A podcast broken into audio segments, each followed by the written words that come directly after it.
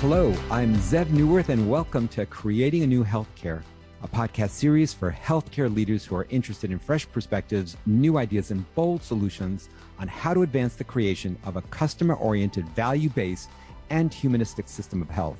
The views I express on this podcast are solely my own and do not represent the views of any other person or organization folks, um, the focus of this interview is an approach to primary care that is quite divergent from the mainstream. It's different in numerous ways, and it's creating results which are quite frankly superior to the mainstream approach to primary care. Our guest today, Dr. Chris Crow, has a compelling story to tell. He's an inspiring leader and a bold reframer of healthcare. I've had the privilege of speaking with him a couple of times in the past. And I have to say, just was frankly awed by him as a person and impressed with what he and his colleagues are doing. Now, before I introduce uh, Dr. Crow, I'd like to make a request of you all. If you like the show, please leave a rating and review. It helps others find the podcast. Also, if you find value in these series, please share it with others through LinkedIn or Twitter. A growing number of you are doing this, and I really appreciate you spreading the mission and the message of creating new healthcare. So, uh, again, I'd love to welcome Chris uh, to our show today. Chris, how are you? Great. Uh, very appreciative of, of the intro. I'll make sure my family hears it so they can uh, think their dad actually does something credible. I have a whole page uh, that I'd love to read about you, but I, I'd rather just let you talk about the work you're doing with the Catalyst Health Network and, and just amazing work. But before we jump into that, and I'd love you to talk about uh, that, we'll get to that in a minute. But I just want to ask you, you know, you've been in primary care and healthcare for decades now, um, although you do look uh, young um, and younger than your stated age. But um, you're doing great so far. I really like where this is headed. Maybe, maybe um, you know, if you could start by sharing with us, what do you see as an expert, as a practitioner, as someone in the field of play? What do you see as the real fundamental problems in our healthcare system, and maybe you know, particularly in primary care? Well, I, don't know if I'm an expert, but I have been after this for a, a couple of decades and it really was built around an annoyance of what I was experiencing going through medical school and residency that continues today of something you just want to make better. And in the in the older you get, and I am now actually 50, more and more you're thinking about, you know, how do you leave it better than you found it? And and, and that's been online for me since my 30s. And and healthcare is a rich environment to leave it better than, than you found it. My my town I grew up in had three physicians in it, and they really took care of the whole town. They were the mayor and the head of the city council and the head of the Presbyterian Baptist Methodist Church. And so they just did things to take care of the community as a whole, which inspired me. Now, there's only 7,000 people in my town. It inspired me to go into to primary care, quite quite frankly, even though I'm, I'm not necessarily a, a scientist type of uh, physician that that many many are. And I never really got into medicine to get out of it from a seeing patient standpoint. I thought that's what I would always do because that's what I, I saw those those mentors of mine do the door started opening because I kept asking, why do we do it this way? Why do we do it this way? And I still ask, why do we do it this way? And I think, you know, what I've evolved as more of kind of a systems thinking strategist type of type of leader, I guess you would say in that in that category. It's like, what are the what are the big arcs that you think you can make a difference in over the next decade or so and what's been happening over the last decade or so. And what you see is is that we have blinders on as a nation to um, the tyranny of low expectations for our healthcare system which is so ironic because we're so individually customer focused and want things to be customized our way yet we let healthcare which is so woven into the fabric of every community and every individual we let it just perform so uh, badly in in in quality clinically uh, in cost and in service. And so i it's it's really as america being great uh, as a nation it is it's just uh, uh, it, it's it's beyond me how we are uh, allow this to continue to happen year after year. Yet we do and there's the main reason behind that is of course money and the stakeholders that have turned um, the healthcare system, which should have been for keeping people healthy, into a wealth system uh, generating wealth for for a few. I've been thinking about that last statement you made that who's actually making out in this healthcare system because it doesn't seem to be most of the providers, it doesn't seem to be most of the patients. I mean, again, there are wonderful things that the healthcare system does, but still, hospitals are struggling. Someone's got to be making out here because there's so much uh, inertia and resistance to change. But let me uh, dive down with you in, in this. I love that statement, the tyranny of low expectations because you're so right. In, in every other part of our lives, we have expectations and we set expectations. And if you're not meeting those expectations, we'll just take our business elsewhere. I mean, you know, you think about digital, if it takes more than three to five clicks, I'm, I'm out of there. And yet in healthcare, it is this tyranny of low expectations, although I think that's changing, right? As people have choices and have options. On your website, there was a statement that I read. Uh, it was in the Catalyst Health uh, Network site. It said, healthcare the way it should be you know i'm wondering and somewhere else it says you know we have we are we we have we are we continue to challenge the status quo to help our communities thrive which i love so what is it that you're doing in your group that's different if i was either maybe starting with a, a patient uh, you know experience what's different let's say if i was going to go to a mainstream primary care group and for the providers what's different uh, lots in that question, but I'll, I'll, try to uh, frame it this way for you: is that we believe that there's basically three main stakeholders in healthcare in, in, in this particular market. There's there's the people that are receiving the care, there's the providers, the people that are providing the care, and then there's uh, people or organizations or governments that are paying for the care. If, so, if you're not receiving, providing, or paying for the care, you better be really valuable in some way to those three stakeholders. Unfortunately, uh, where all the wealth is and, and dollars are in healthcare are not in those three, and they're actually extracting value. And so, what what we constantly are doing is asking the question: How can we create win-win wins for the physician who provides the care, the patient who receives the care, and whoever or whatever may be paying for the care? when you have that simple frame, you you only do things that check all three three boxes. So that that's a really important, just foundational piece of what we are, and, and connected to helping communities thrive is that we do think that healthcare is one of the three pillars of, of a thriving community, along with education and business. And if any of those pillars are, are, are not strong, you don't have a thriving community because you don't have a healthy community to be educated. You don't have a healthy workforce to to be productive in a community. So health is a, is is one of the pillars, and we know that primary care actually over the long term relationships with their patients lead to longer life, lower costs, and more good days than bad. Some people may say, you know, less you know less days of disability. So why wouldn't that be a prescription for america that you would want to help all your communities thrive and in some help america thrive? And what what would it take? Well it would take to provide creating a system that helps you know, you hear people talk about the quad aim, but ultimately it's about how are patients satisfied and how, how well, how are the providers or the physicians in this case that for us um, uh, finding joy in their work and impact in, in their lives, and then whoever's paying for it finding a, a return or a value of that. And so what we do is we surround our physicians, our primary care physicians, with a team, a tech enabled service team to expand their capacity. It allows these physicians who've been burnt out and are on the fee for service trail to actually have resources that they're not necessarily paying for directly that scales them in the areas that they need it for tough clinical cases pharmacists case managers social workers care coordinators to manage manage you know you know multiple uh, stops on an individual's health journey. That heretofore all they've had is their 10 by 10 exam room with the crinkly paper on the on the bed as their only source of impact other than maybe a phone call now and then or an email. Now you have this extended care team that's virtual that can that's named that, that you know the names of them it's not a robocall of somebody else at a different time your patients get to know them just like they know they're your medical assistant and so here's the important thing you've you've expanded the capacity and taken the load off of the physician to where you can have a continuity of care not because you see the physician three times a year, but continuity throughout the year and throughout the health journey.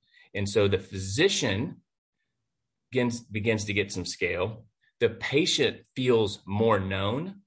There's more people attending to them, and it might be through tech and a lot of times, but even those interactions are with named people that they know through the omni-channel ways that they want to actually communicate to, to make up for different generations and different technology acumen that they have. So these patients begin to feel more known.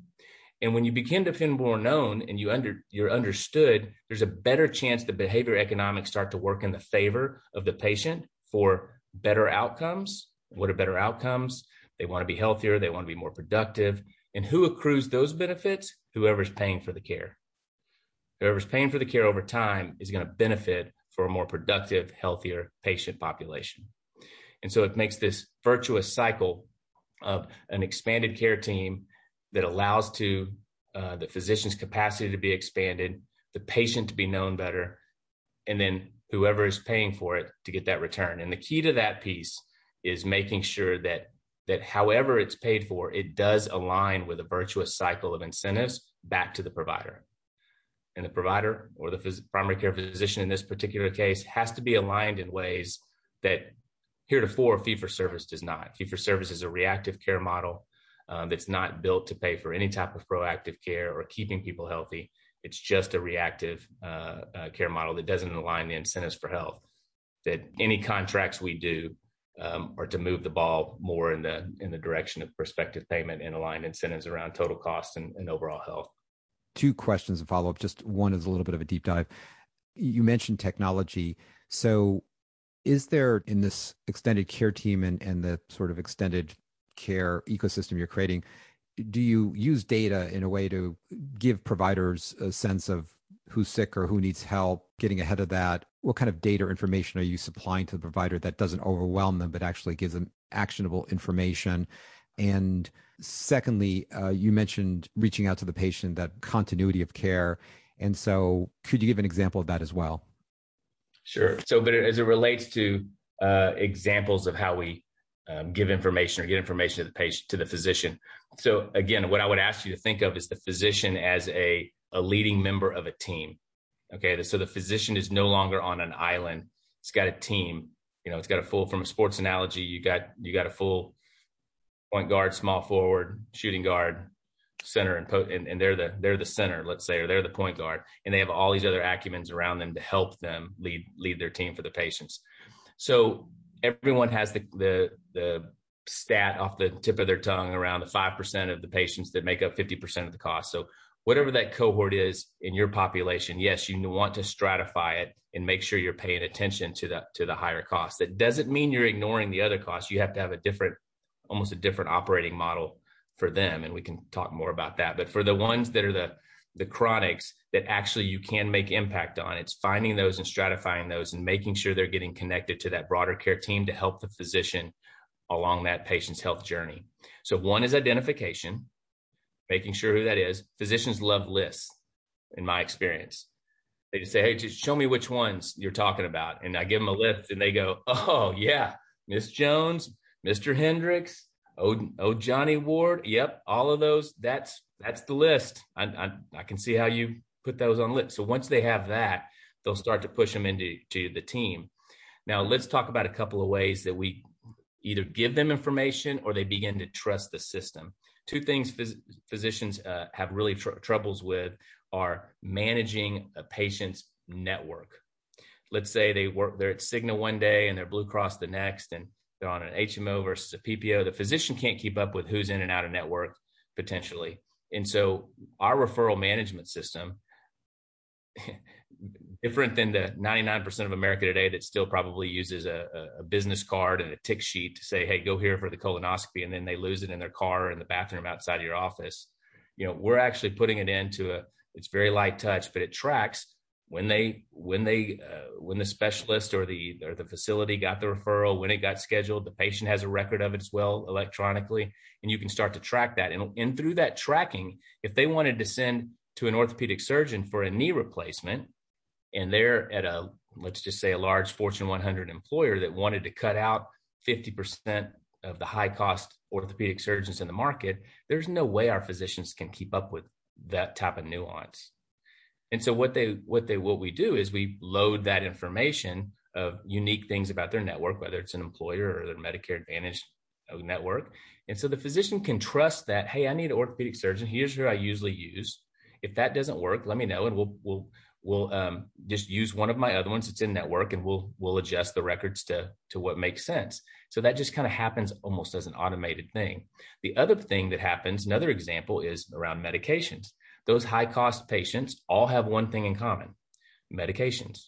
So we have a robust, I would say, and many of the fourth, there's a couple of Fortune uh, 20 company CEOs that have been through here and say that it's, it's robust like nothing else in America around medication adherence and medication management programs and dispensing that actually um, is is right in the middle of the physician patient relationship to, to a standpoint where the physician can trust that whether they're given an ARB or an antidepressant or whatever the class of drugs, beta blocker, statin that you know formularies are different year by year every six months by every six months payer by payer and physicians can't keep up with what's what. Yet so much of the administrative hassle in a physician's office today is getting calls emails faxes from pharmacies or patients or patients caregivers around hey this drug's not covered. This drug changed on the formulary.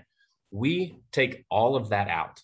90% of that work is gone when you start to work with this expanded care team and the pharmacy that's integrated into it to make sure that with whatever the physician prescribes, that care plan is is adhered to, and the right medication at the right price, at the right effectiveness is delivered. And if that means it needs to change from one statin to another, that's generally fine, and it's gone and it goes back to the physician. But the physician doesn't have to manage figuring that out. The physician staff doesn't have to manage figuring it out. The system that we have in place figures that out and then updates it and then tracks that patient. That patient now has a pharmacist named Tony that, that is following him just like along with Dr. Crow. That pharmacist has a panel. And so the, the PMP, the, the, the cost savings on that end up being fantastic. The experience for the patient is such that they never have to go to Walgreens or CVS again, which is one of the worst retail experiences in the country right now, still.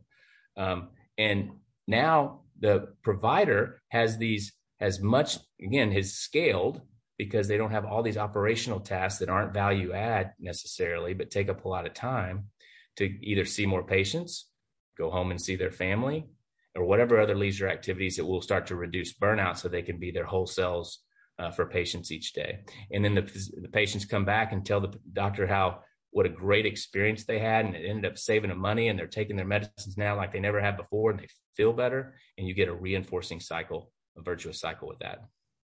Oh my god that sounds fantastic. And you've hit such big areas both from a patient population health perspective as well as from a physician perspective in terms of identifying stratifying patients who need more care more continuous care uh, the referral management system you talked about and and medications these are really, really major issues um, in terms of both health and healthcare provision. Let me turn to the issue of, of payment. So, two questions.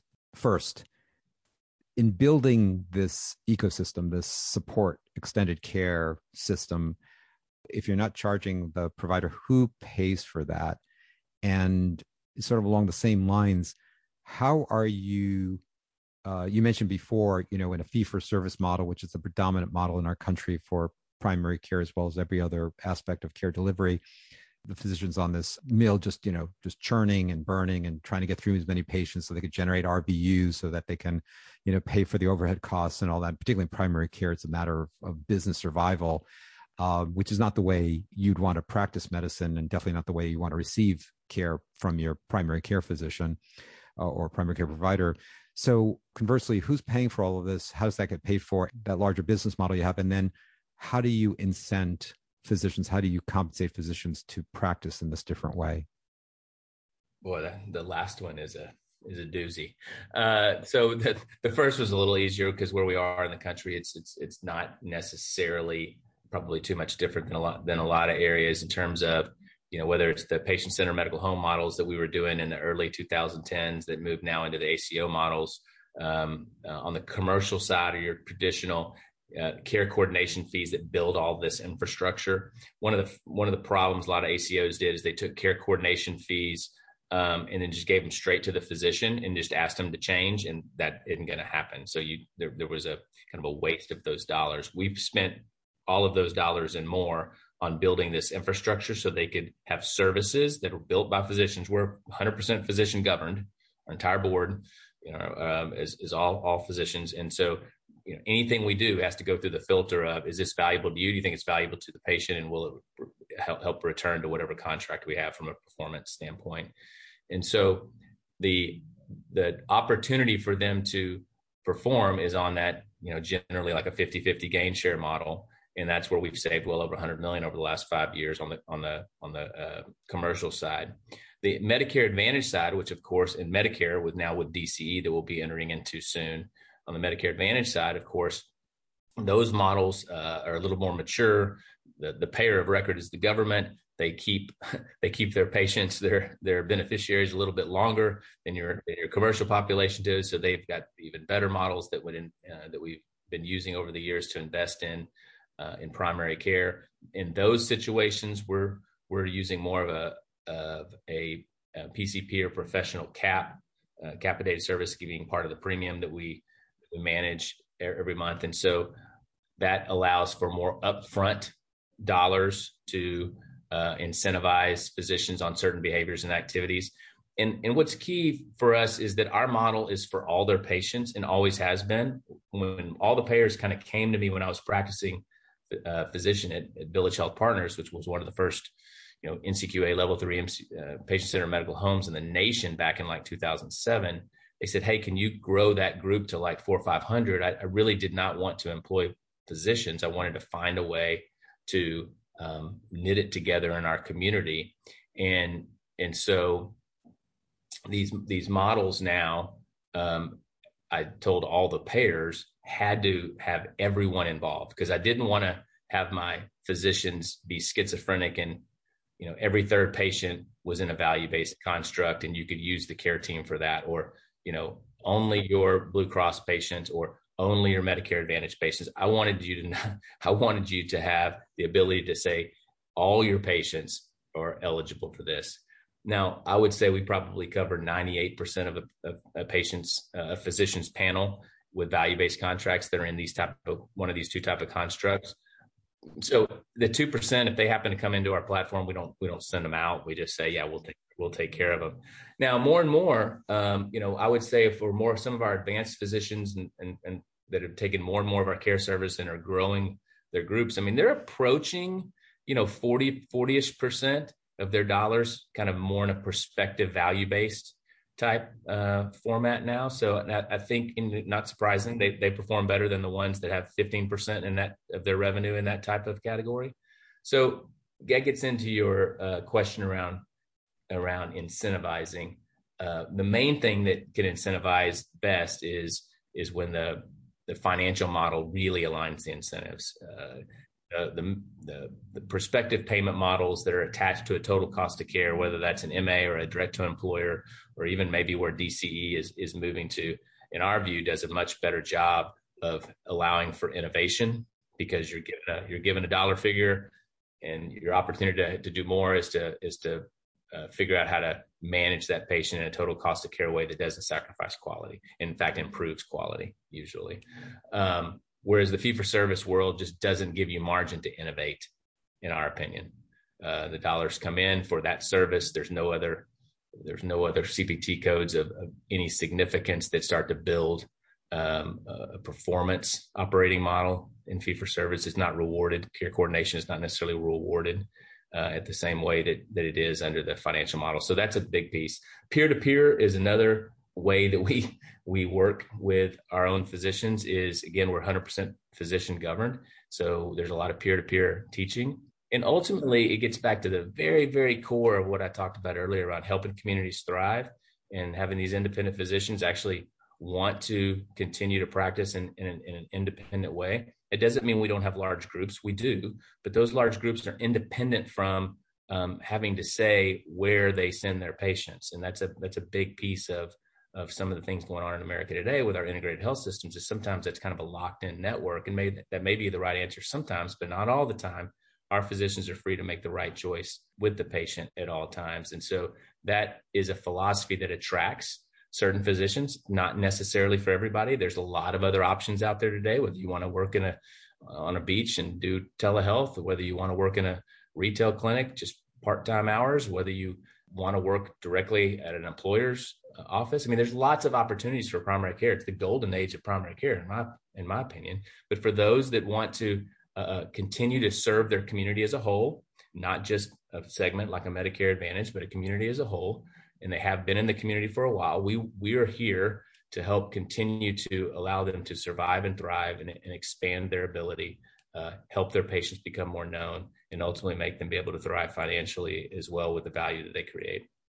You know, in a previous discussion, you mentioned uh, something about advanced primary care being different than direct primary care, and I get the feeling you've been describing advanced primary care, but I wanted to check that out. Can you tell us what you mean by advanced primary care and how it's different than direct primary care? Because there's been so much about direct primary care as well.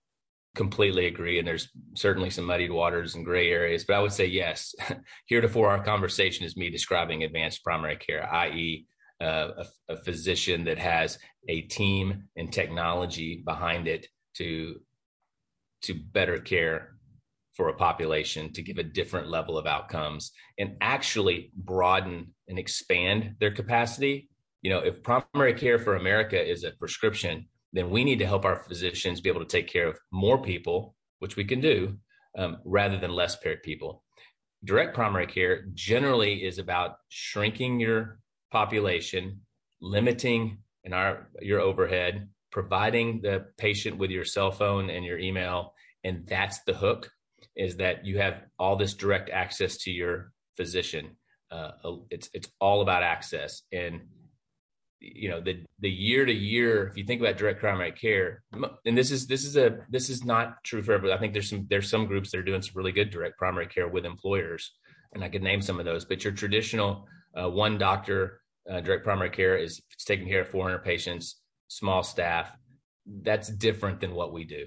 That can provide value for the patient. It can provide value for the physician. And I'm not saying it's bad. It's just different than what we're doing. And if we're trying to leave the world a better place, and we think primary care for America is the is the prescription, then we're trying to expand the capacity of, of primary care in a way that that improves burnout, ironically, uh, and to better care for our nation. So that that's just what we're after. It's it's a different track.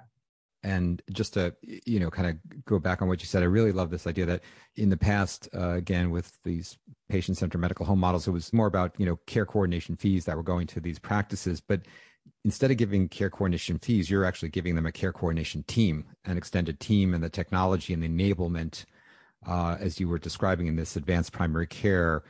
And you're also maybe to a certain extent removing the uh, disincentives of fee for service payment and uh, introducing you know the opportunity for incentives aligning you know their compensation so that they're essentially working along with you to improve care enhance care uh, improve care coordination.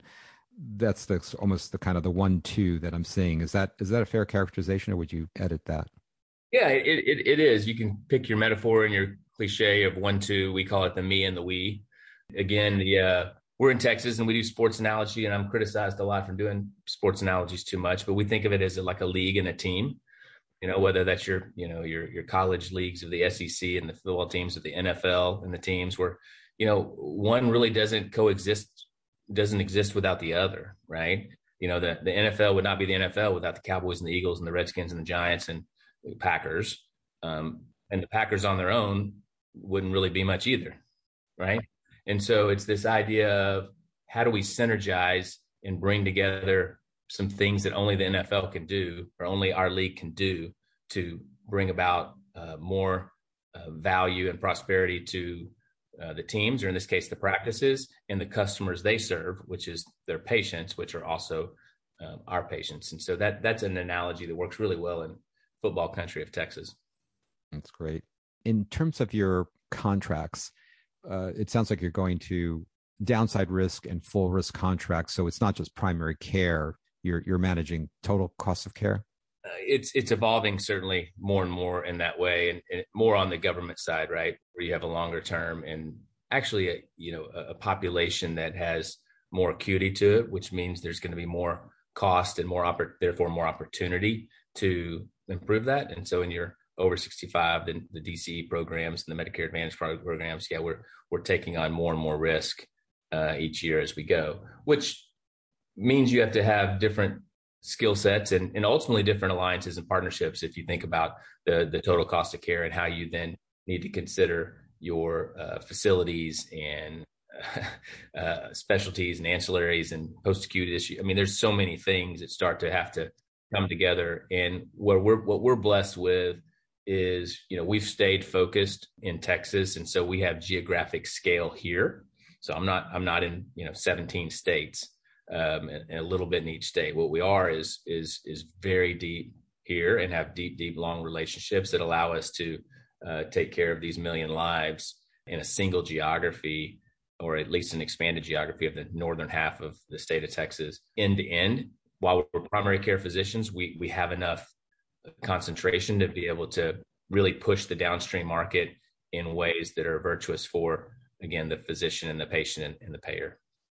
So, and I hope you don't mind my asking this question, but when you reminded us of that you're in Texas, you know, one of the issues, especially when you're taking more global risk, is the issue of overutilization, and particularly overutilization of specialists or hospitalizations or readmissions and ED visits.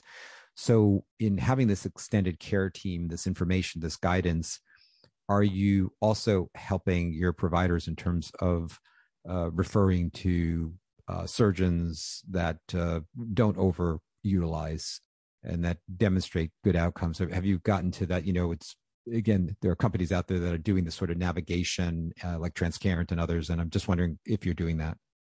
Yeah, that's built into the referral management system. Again, we're connected to 7,000 different facilities and services and ancillaries and you know social determinant practices as well that you need at different times and and depending on the type of contract and the network construct so we are there informing that, and it's only as good as the data we get. So we are constantly looking at trying to make that better for sure. But it's really interesting as you think about the overutilization because Dallas Fort Worth is one of the top three probably highest cost markets in the nation over the last you know a couple of decades. We we like to think that we're really improving that with not only access to primary care but better side of service and better care management around medications and the cost savings.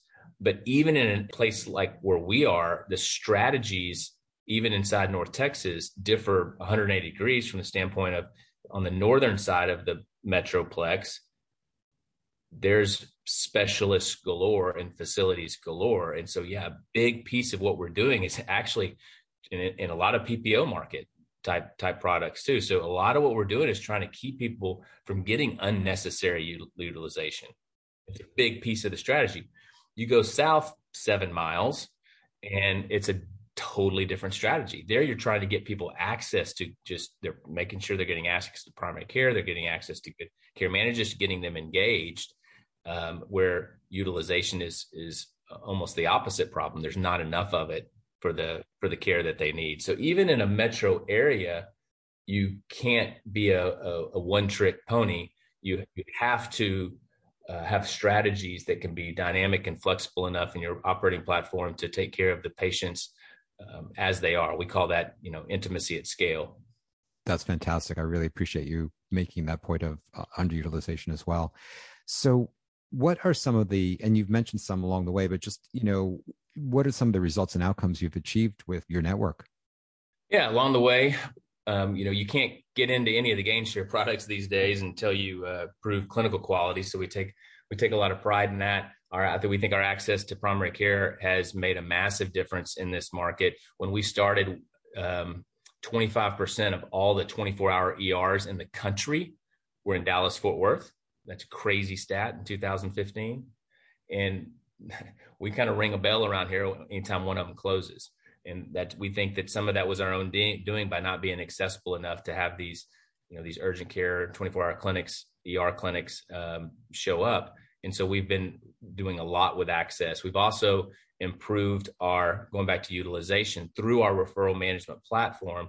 When we first started the average time to see a specialist if you wanted to was around 28 days we now have that down to four days. And so if you're thinking about you know what we talked about at the beginning the consumers how they you know want things now and if you know if it is a proper utilization we want we want good service from our downstream specialists. We want to have good partnerships with them. We want to have good communication back. And so we've really changed the narrative in in our market around that for the better that we think. Uh, from a cost standpoint you know i, I mentioned already the, the over 100 million. Where does that where does that show up in terms of you know you know micro precision? You know if you're in our you know, medication management program as part of our care management depending on who you what kind of population we're uh, looking at it could be a couple hundred dollars pm to pm to you could be a 3000 pm pm type patient that we bring in well under 2000 in, in certain cohorts. So massive massive cost of care changes um, when you're talking about changing a, a chronic multi-chronic you know six to eight medication person if not more and getting them on an adherence plan that actually adheres rather than the 60% adherence that our nation has and what that does to their clinical markers and their costs. And, and, and being just diligent about building relationships with those patients with the team the physician generally already has a good relationship and we just compound that uh, with this with this team mentality to help these patients feel known. And then over time just small decisions add up to better decisions for a person's life. What are in your work right now as you're building all of this what what are you know one or two major challenges that uh, if someone else was going to try to do what you're doing what, what would you say to them? Here's the hard work. Here's where the challenges are.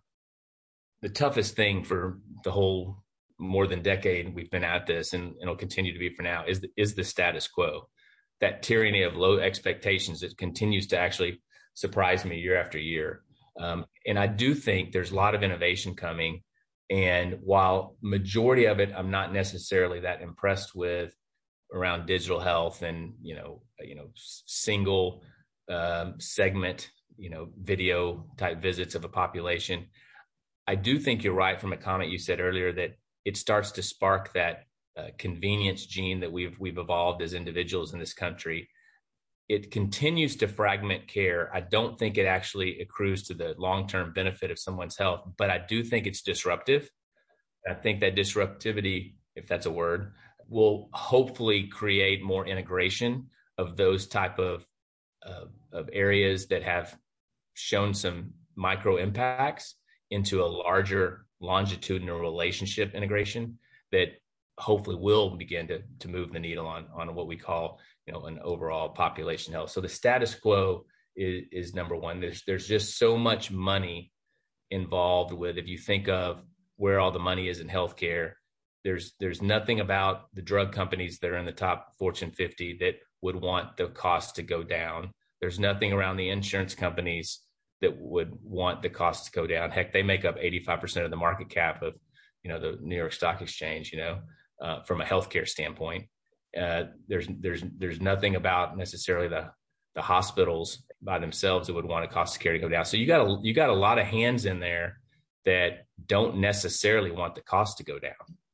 And so what are you going to do when when they're the ones that are controlling the the premium dollar? It's a difficult status quo. So you just have to kind of take a long view and and how can you year after year, stay with it and, and make impact. And every year we grow, every year we add more patients to our population. And everyone's in this advanced primary care model is now starting to take a lot more uh, national um, visibility. You saw what NASEM did back in the summer when they said primary care should be a common good. Last time they came up with something like that, they said, "Hey, we shouldn't be smoking in restaurants and on airplanes." And look what happened. You know, so let's see. Let's see. I think there's the wave of costs are such that it just can't it, it can't be sustainable.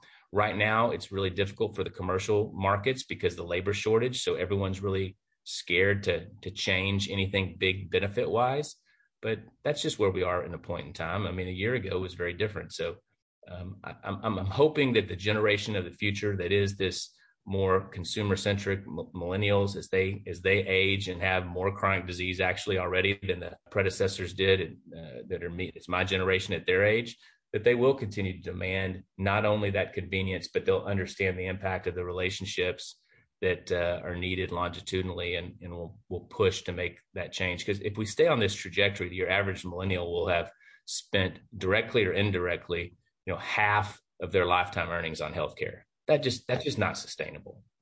Yeah. No, it's it's mind blowing, and it's you know I've seen that stat as well from the World Health Organization. So a couple of quick questions because I know we we got to wrap up here. You know, kind of continuing along the lines we're talking about now. If you were going to give uh, advice to senior healthcare leaders across the country, what would that be? What could you say to them, or what would you ask of them?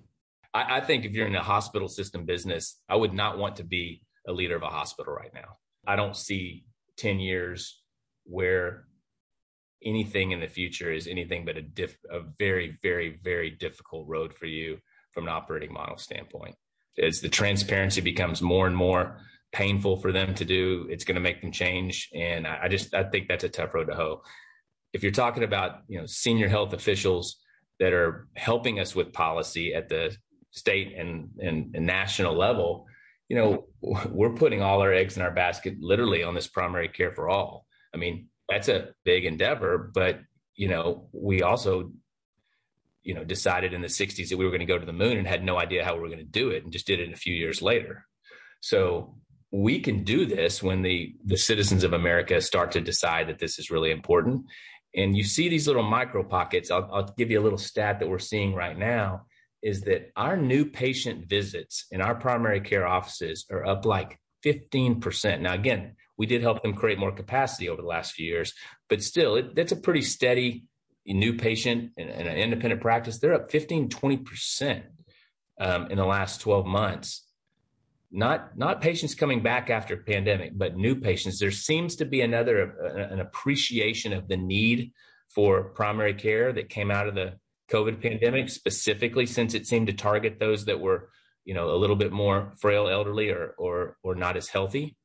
That there's an appreciation that man, maybe I do need a primary care physician because I didn't have anybody to call. If this is to happen again, I want to I want to have a relationship. I think there is important there's an importance in that in that that minute clinic down the street. I mean, that's helpful, but I can't. They don't know me, and so um, I, I'm a little bit hoping that that's a a precursor of what's to come in our country of a of a better appreciation and a need to make sure that we are able to um, have primary care be a common good the same way clean water in elementary school is. I love that. I think that's an amazing vision and mission and really really important.